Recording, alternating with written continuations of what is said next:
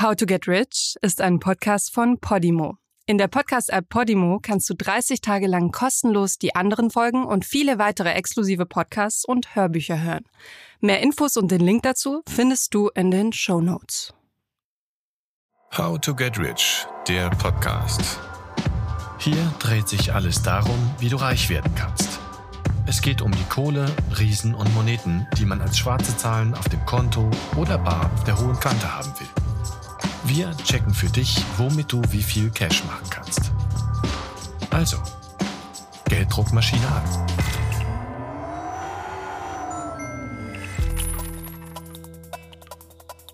Hi, ich bin Anna Maria und diese Woche schauen wir uns an, wie man mit einem ganz normalen Beruf reich werden kann.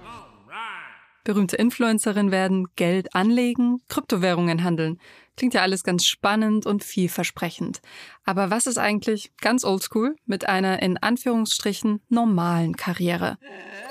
Immerhin zeigen Befragungen, dass das Gehalt, wenn es auch oft ein Tabuthema ist, in Wirklichkeit eines der wichtigsten Entscheidungskriterien bei der Jobsuche ist. Aber welche Jobs bringen eigentlich das meiste Geld? Muss ich echt studiert haben, um regelmäßig gute Kohle zu machen? Und was brauche ich, um an solche Jobs zu kommen? Ich selbst bin Journalistin und habe mir schon während des Studiums immer anhören müssen, dass ich damit nie reich werde. War mir auch nicht so wichtig. Aber manchmal horche ich schon kurz auf, wenn ich höre, wie viel befreundete JuristInnen oder UnternehmensberaterInnen so verdienen. Heute will ich es deshalb wissen. Wer verdient am meisten und wie kommt man an diese Jobs? Der höchstbezahlste Job, CEO von irgendeiner großen Firma, Holding, wie zum Beispiel, keine Ahnung, Dr. Oetker oder so? Ähm, Anwälte oder Zahnärzte? Na, ich glaube, viel Geld lässt sich verdienen, auf jeden Fall in der freien Wirtschaft, also Manager in großen Unternehmen. Managerposition. Unverdient. Das ist ja gar nicht mehr so viel. Also sie haben ja schon mehr Einkommen, aber ich würde sagen, dass die Leute, die jetzt richtig Kohle machen, sind eher die, die Vermögen haben. Also ich glaube, so richtig mit diesen klassischen Jobs, so richtig nach oben kommt man nicht mehr. Bevor wir euch verraten, welcher Job wirklich am besten bezahlt wird, schauen wir mal in die Statistiken. Durchschnittlich verdienen Vollzeitbeschäftigte Arbeitnehmende in Deutschland monatlich ungefähr 3.975 Euro brutto. Zumindest war das 2020 so. Nehmen wir vergleichsweise alle ArbeitnehmerInnen in Deutschland, also auch diejenigen, die geringfügig oder in Teilzeit arbeiten dazu, kommen wir monatlich auf 3.092 Euro brutto. Das heißt wiederum, dass das durchschnittliche Nettoeinkommen aller Arbeitnehmenden in Deutschland bei knapp über 2000 Euro liegt. Von Reichtum kann hier erstmal noch nicht die Rede sein. Und wenn wir dann noch die Gender Pay Gap, also die Gehaltsunterschiede zwischen Männern und Frauen berücksichtigen, dann springen für Vollzeitbeschäftigte Männer über 4000 Euro brutto raus. Der Mittelwert bei Frauen liegt hingegen bei ungefähr dreieinhalbtausend Euro, also wesentlich geringer. Das Durchschnittseinkommen an sich ist allerdings gar nicht so aussagekräftig. Immerhin können ErzieherInnen vom Durchschnittsgehalt nur träumen. Das Ungleichgewicht ist in Deutschland ziemlich groß. Deshalb ergibt es auch Sinn, sich den Median vorzunehmen. Der Medianwert ist nämlich die Zahl, die genau in der Mitte aller Daten liegt, wenn man diese der Höhe nach anordnen würde. Es gibt also genauso viele höhere Gehälter wie niedrigere Gehälter als den Median. Männer liegen da bei ungefähr 47.000 Euro pro Jahr, Frauen nur bei 40.000. Nun gut, aber Durchschnitt, Median und Co. hin und her. Wer verdient nun am meisten? Wenig erstaunlich. Ärztinnen gehen jährlich im Durchschnitt mit 92.600 Euro nach Hause. Ingenieurinnen und Angestellte im IT-Bereich liegen mit über 60.000 Euro pro Jahr auch im oberen Feld der Berufsgruppen mit den höchsten Einkommen. Mhm. Klingt erstmal so, als bräuchte man ein Studium, um gut zu verdienen. Das heißt aber nicht, dass alle mit abgeschlossenem Studium auch tatsächlich mehr verdienen als die in Ausbildungsberufen. Ein wichtiger Faktor scheint auch zu sein, wo man arbeitet. Immerhin verdienen Leute in Hessen durchschnittlich mehr als die in Mecklenburg-Vorpommern. Und dann gibt es dann natürlich auch noch den ganzen Rest der Welt. Also, was ist der sicherste Weg, in einem klassischen Beruf Geld zu verdienen? Worauf kommt es an und kann ich wirklich in jedem Beruf reich werden? Sure. Wenn es einen Menschen gibt, der uns alle Fragen rund um Geld, Beruf und Karriere beantworten kann, dann ihn, Jochen May. Ihr habt bestimmt schon von der Online-Plattform Karrierebibel gehört. Die hat Jochen May gegründet. Außerdem ist er Autor mehrerer Bücher, Publizist und Keynote-Speaker auf Kongressen und in Workshops rund um den beruflichen Aufstieg. Ich habe mit Jochen May gesprochen und ihm die besten Karrieretipps für euch entlockt. Hallo, Herr May. Was ist der sicherste Weg in einem Beruf, viel Geld zu verdienen? Gute Leistung zu bringen und besser zu sein als andere. Klingt natürlich banal, ist aber im Grunde genommen der wesentliche Kern. Sei besser als andere, zeige gute Leistungen und dann versuche entsprechend das Gehalt rauszuhandeln. In jedem Beruf, wir gehen jetzt mal davon aus, dass Sie angestellt sind, geht es natürlich darum, sich zu positionieren, ganz klar zu sagen, welchen Wert man hat für das Unternehmen. Und diesen Wert muss man anschließend verhandeln. Also vielleicht müsste man sogar noch das Verhandeln als dritten Punkt hinzunehmen, denn gute Leistung allein reicht nicht aus. Man muss sie natürlich dann entsprechend oder auch den Gegenwert dafür aushandeln. Kann man denn diesen Gegenwert in wirklich jeder Position aushandeln oder gibt es Berufe, in denen ich mich einfach mit dem vorgeschlagenen Gehalt abfinden muss, sozusagen? Also abfinden muss man sich grundsätzlich nie, aber es gibt natürlich besser und weniger gut bezahlte Jobs. Das liegt einfach an den Gesetzen des Marktes von Angebot und Nachfrage, teilweise aber auch an der Wertschöpfung, die dahinter steckt. So ist es klassischerweise so, dass soziale Berufe, das wissen wir, haben wir alle in der Corona-Pandemie gelernt, tendenziell schlechter bezahlt sind, obwohl sie durchaus systemrelevant und wichtig sind. Aber da ist die Wertschöpfung einfach nicht so hoch. Wohingegen ähm, Berufe, wo man selbst viel Verantwortung trägt, beispielsweise als Arzt oder im Vertrieb, da trägt man jetzt vielleicht nicht so viel Verantwortung, aber verdient für das Unternehmen sehr viel Geld, genauso im Einkauf, da wird man wiederum besser bezahlt. Also man muss schon ein bisschen auch darauf achten, welchen Beruf man anstrebt und was da im Zweifelsfall als Höchstgehaltsgrenze irgendwann mal kommt. Vorausgesetzt, man achtet darauf, dass der Beruf, den man wählt, immer ein gut bezahlter sein muss. Da bin ich ja persönlich kein großer Fan von. Ja, Sie sprechen es schon an. Also man sollte sich schon, bevor man überhaupt sich einen Wunschjob überlegt, überlegen, ähm, wie viel Geld man damit verdienen kann. Fängt das nicht schon früher an? Also welche Rolle spielen Ausbildung und Studium? Brauche ich unbedingt ein Studium, um später einen gut bezahlten Job zu haben? Jein. Also tatsächlich ist es statistisch durch die Bank weg so, dass hochqualifizierte Jobs, Berufe besser bezahlt sind als geringqualifizierte. Und hochqualifiziert, dazu zählt natürlich auch ein abgeschlossenes Hochschulstudium.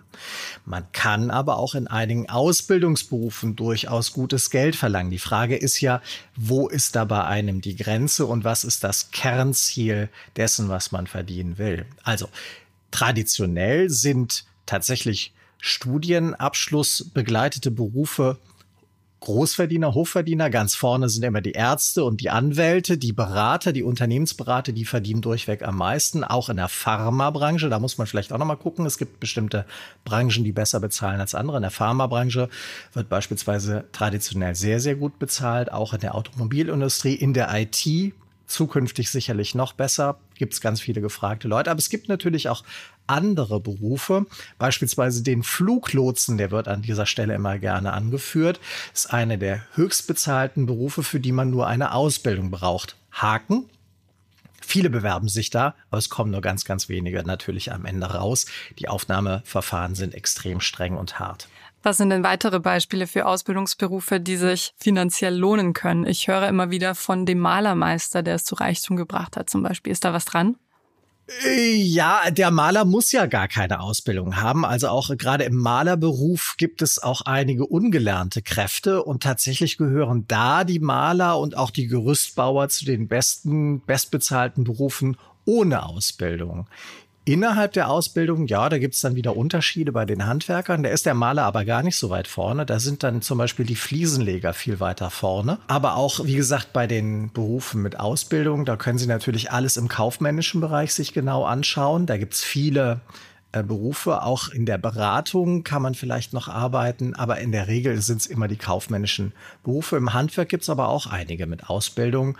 Ähm, also vor allen Dingen, ich sag mal so den Bereich Installation, ähm, Handwerk, auf dem Bau kann man tatsächlich auch viel verdienen, ist halt nicht so gern gelitten. Und dann gibt es noch so die Berufe, die man tendenziell nicht so gerne macht, die aber auch gut bezahlt sind, beispielsweise eben als, äh, wie nennt man die heute eigentlich, Müllkutscher, also äh, jemand, der sozusagen für die Müllabfuhr arbeitet. Danke für die Beispiele. Das gibt uns ganz schön viel Motivation und Inspiration, vielleicht für diejenigen, die gerade noch einen Job sich überlegen. Ähm, bei den Handwerkern speziell ist es ja auch wieder, was Sie erwähnt hatten, Angebot und Nachfrage. Gerade haben wir ein, ja, ein Unterangebot an Handwerkern. Was auch eine große Rolle spielt, denke ich und höre ich immer wieder, sind gute Kontakte. Wie sieht's mit Vitamin B aus? Wie groß ist dieser Karrierefaktor wirklich? Also er ist nicht zu unterschätzen, vor allen Dingen beim Berufseinstieg oder beim Jobwechsel zählen natürlich Kontakte ganz, ganz stark, weil sie den Zugang zum sogenannten verdeckten Arbeitsmarkt ermöglichen. Der verdeckte Arbeitsmarkt ist ja ungefähr doppelt so groß wie der offizielle. Den offiziellen finden Sie in Jobbörsen oder auf Karriereseiten. Da werden die Jobs offiziell ausgeschrieben. Der verdeckte Arbeitsmarkt umfasst alle vakanten Stellen, die noch nicht offiziell ausgeschrieben sind, aber durchaus schon geplant sind. Also das Unternehmen wächst, sagt sich, Mensch, wir brauchen hier noch zwei, drei Leute.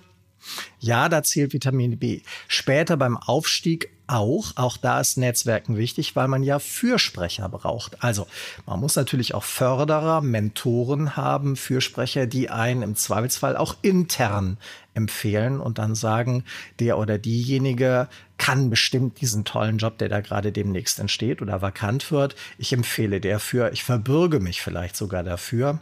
Wie viel sie am Ende ausmachen bei einer Karriere, ist schwierig zu beziffern. Aber ich wage jetzt mal die Zahl 50-50. Also Beziehungen schaden nur dem, der keine hat. Und deswegen würde ich sagen, die machen schon, gutes Netzwerk macht schon 50 Prozent der Miete am Ende aus. Also Kontakte, Netzwerke, aber auch die richtige Branche beziehungsweise der richtige Beruf. Spielen meine Stärken und Schwächen eine Rolle oder kann ich tatsächlich rein nach Gehalt mir einen Beruf wählen? Was glauben Sie?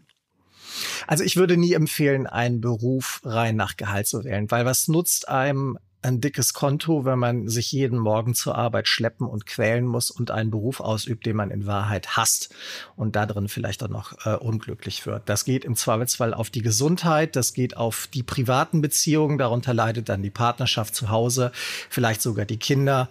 Das ist definitiv keine gute Entscheidung. Und ich glaube, so sollte man schon auch überlegen, in der Tat, was sind meine Stärken, was sind meine Talente, was sind meine Schwächen, was für Ziele habe ich, was für Lebensziele habe ich. Und ich würde dann nicht immer nur die monetären Ziele in, in Fokus nehmen. Also von wegen, ich will ein Haus haben, ich will ein tolles Auto haben und viel Geld auf dem Konto und regelmäßig in Urlaub fliegen. Das kann sicherlich auch ein Ziel sein.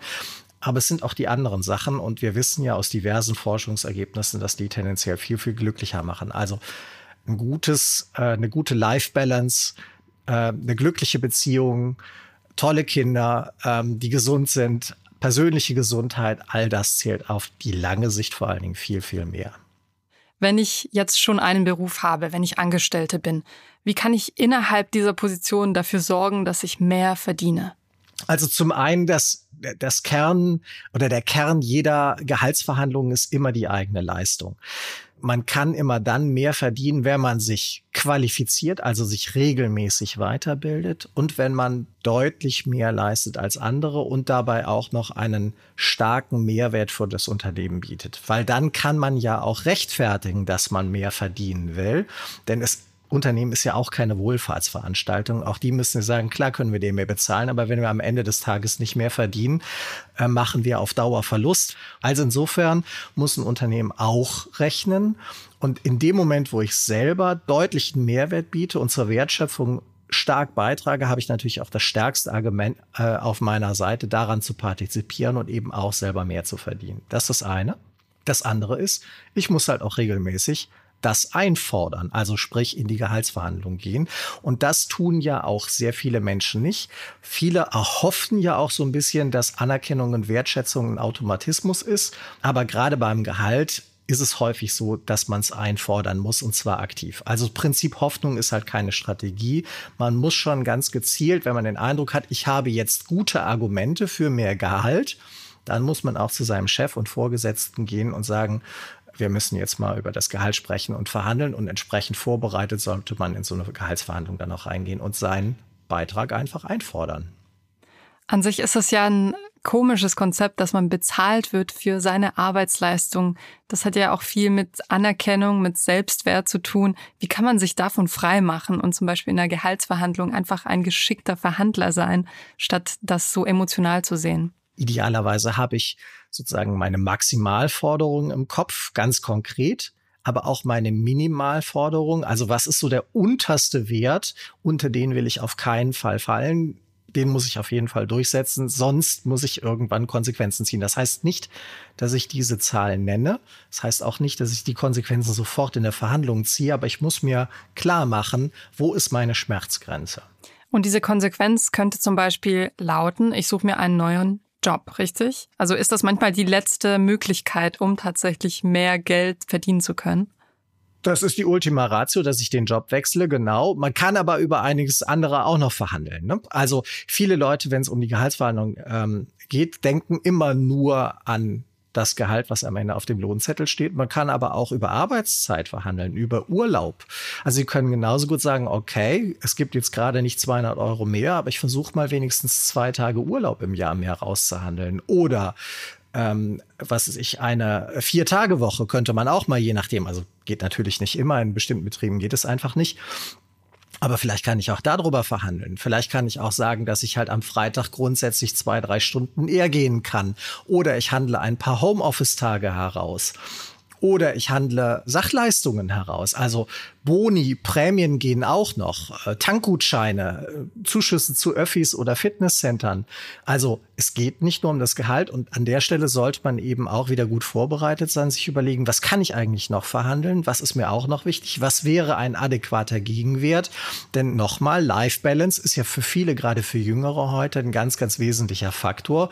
Und wenn ich sage, hm, eigentlich, ja, ich hätte jetzt zwar schon ganz gerne 500 Euro mehr im Monat auf dem Konto, aber wenn ich auf der anderen Seite was ich weniger Stunden arbeiten muss und dafür jeden Freitag äh, nur einen halben Tag habe und dafür mehr Freizeit und damit Lebensqualität gewinnen, dann ist mir das genauso viel wert. Ja, da haben Sie recht. Kommen wir mal zurück zum Finanziellen.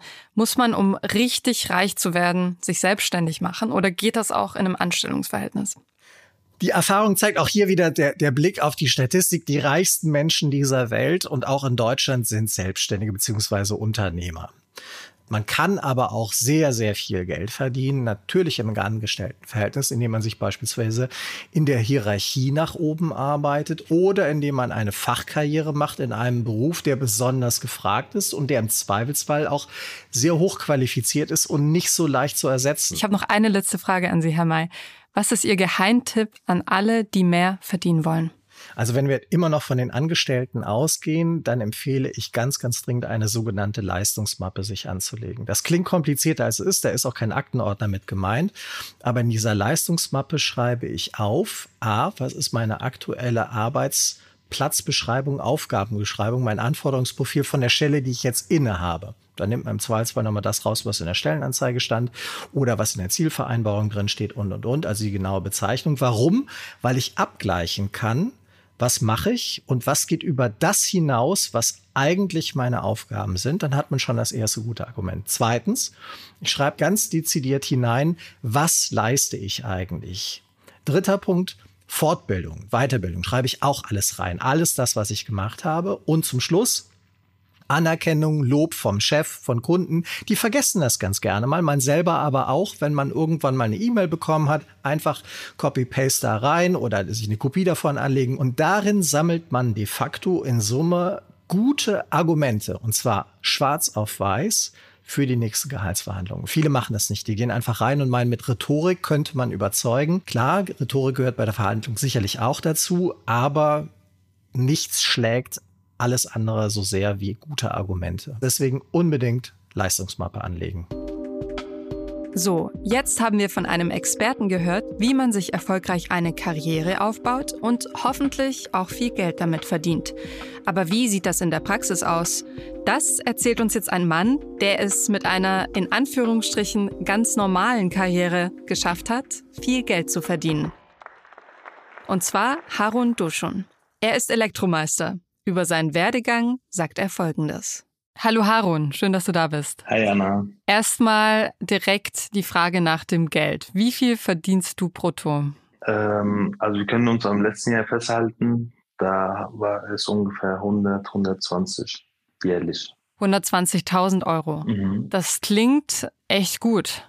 Und du hast eine Ausbildung gemacht? Ja. Erzähl mal, was ist dein Beruf? Was machst du? Also ich habe eine Ausbildung gemacht als Elektriker vor ungefähr äh, vier Jahren habe ich die abgeschlossen und habe dann ein Jahr gearbeitet als Elektriker und mich anschließend direkt weitergebildet zum Meister. Nach meinem Meister habe ich mich direkt selbstständig gemacht. Bin jetzt seit fast drei Jahren selbstständig. Okay, und wie alt bist du? Ich bin jetzt 26 Jahre alt. Wow, also mit 26 hast du ungefähr 120k im Jahr. Kannst du uns erzählen, wie du auf die Idee gekommen bist, Elektriker zu werden? Ein Onkel von mir hatte so, eine, so einen Hochzeitssalon und er hat mir immer gesagt, guck mal, wenn du einen Beruf auswählst, der langzeitig wirklich stabil ist, dann äh, verdienst du auch wirklich gut Geld. So, und dann hat er mir immer gesagt, guck mal, dein Kollege, sein Vater macht bei mir die Elektrik und äh, guck mal, was ungefähr seine Zahlen sind. Hat er mir so ungefähr gezeigt, was er jetzt für so eine gewisse Installation bezahlt hat. Und da sind mir die Augen aufgegangen. Ich habe dann gesagt, es kann doch nicht sein, dass man so viel Geld dafür verlangen kann. Er hat gemeint, äh, doch schon, wenn du halt gewisse Handel, äh, also gewisse Sachen handelst. Das heißt jetzt, wenn du eine Lampe kaufst für 100 Euro, kannst du ja für 130 weiterverkaufen.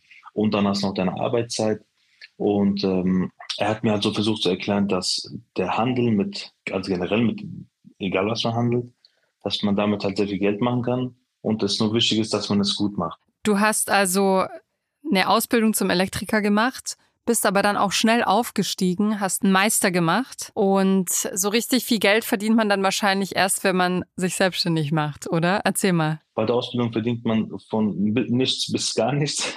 Und nach der Ausbildung habe ich halt die, äh, den Gesellen gemacht, ein Jahr, äh, beziehungsweise sorry, Gesellen. Ich habe als Geselle gearbeitet, eineinhalb Jahre.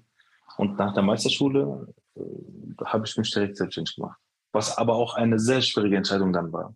Du hast dich selbstständig gemacht und es hat gut funktioniert. Erzähl mal, wie lange hat es gedauert, bis du gemerkt hast, okay, ich kann jetzt endlich echt viel Geld verdienen mit dem, was ich mache und das war die richtige Entscheidung? Ähm, das hat gedauert zwei Jahre. Also das hat, ging eigentlich am Anfang sehr schnell. Ich habe guten Umsatz gemacht. Wir haben auch ganz schnell viele Mitarbeiter bekommen.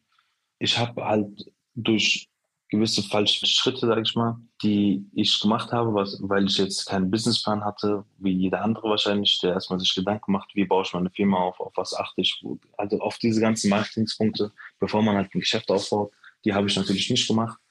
Oder ich habe nicht darauf geachtet, zumindest. Und bin dann erstmal auf die Nase gefallen, also wirklich krass auf die Nase. Jetzt nachdem ich so wieder auf die Beine komme, merke ich eigentlich, wie viel Geld ich jetzt verdienen kann, wenn ich ein System dahinter habe. Harun, wie viele Mitarbeitende hast du denn jetzt? Wir sind aktuell, wenn ich nicht lügen darf, zehn Leute sind wir gerade. Also du bist 26 Jahre alt, hast zehn Mitarbeitende und verdienst 125 k im Jahr. Das ist doch nicht schlecht. Ganz einfach. Wenn man etwas hat, wo man gut ist, kann man generell Geld verdienen. Also reich werden so oder so, wenn man gut ist in einer Sache und es gut vermarkten kann. Aber äh, damit man es gut vermarkten kann, muss man sich auch erstmal mit der Materie wirklich gut auskennen, meiner Meinung nach. Vielen Dank für deine Einblicke, Harun. Das fand ich wirklich spannend und mal ein Beruf, den ich persönlich noch gar nicht von der anderen Seite kenne. Also danke dir. Gerne, gerne. Bei großen Karrieren hätte ich nicht als erstes an einen Elektromeister gedacht. Doch Harun beweist, dass hier viel Geld liegt. Der Kassensturz. Was haben wir in dieser Folge gelernt? Wie werde ich denn jetzt reich mit der ganz normalen Karriere? Natürlich kann ich versuchen, Chefärztin zu werden, denn die verdienen immer noch am meisten. Problem ist aber, das dauert eine ganze Weile und ich brauche ein 1-0er-Abi, das ich nun mal nicht habe. Und so ist es bei vielen richtig gut bezahlten Berufen. Von Jochen May habe ich gelernt, dass Spaß bei der Arbeit die Leistung anfeuert. Schaut also nicht nur auf die Zahlen, dann habt ihr am Ende auch mehr raus. Wenn all das nicht hilft, könnt ihr immer noch eine andere Methode wählen, um reich zu werden. Welche verrate ich euch in der nächsten Folge How to Get Rich. How to Get Rich ist ein Podcast von Podimo, produziert von Bosepark Productions. Moderation Anna-Maria Bilanzia. Reporterin Madeleine Petri. Recherche und Redaktion Helen Schulte, Ilona Toller, Lena Alexandra Mempel, Gloria Odosi. Produktionsleitung Miki Sitsch. ProduzentInnen Sue Holder und Chris Guse. Schnitt und Sounddesign Pascal Mokrosch und Simon Uter Kirscher.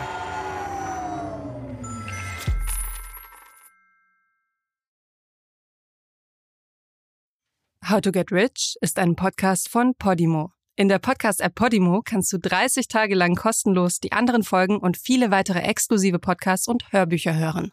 Du kannst das Probeabo jederzeit kündigen. Du wirst auf der Seite deine Bezahldaten hinterlegen müssen, um deine Anmeldung abzuschließen.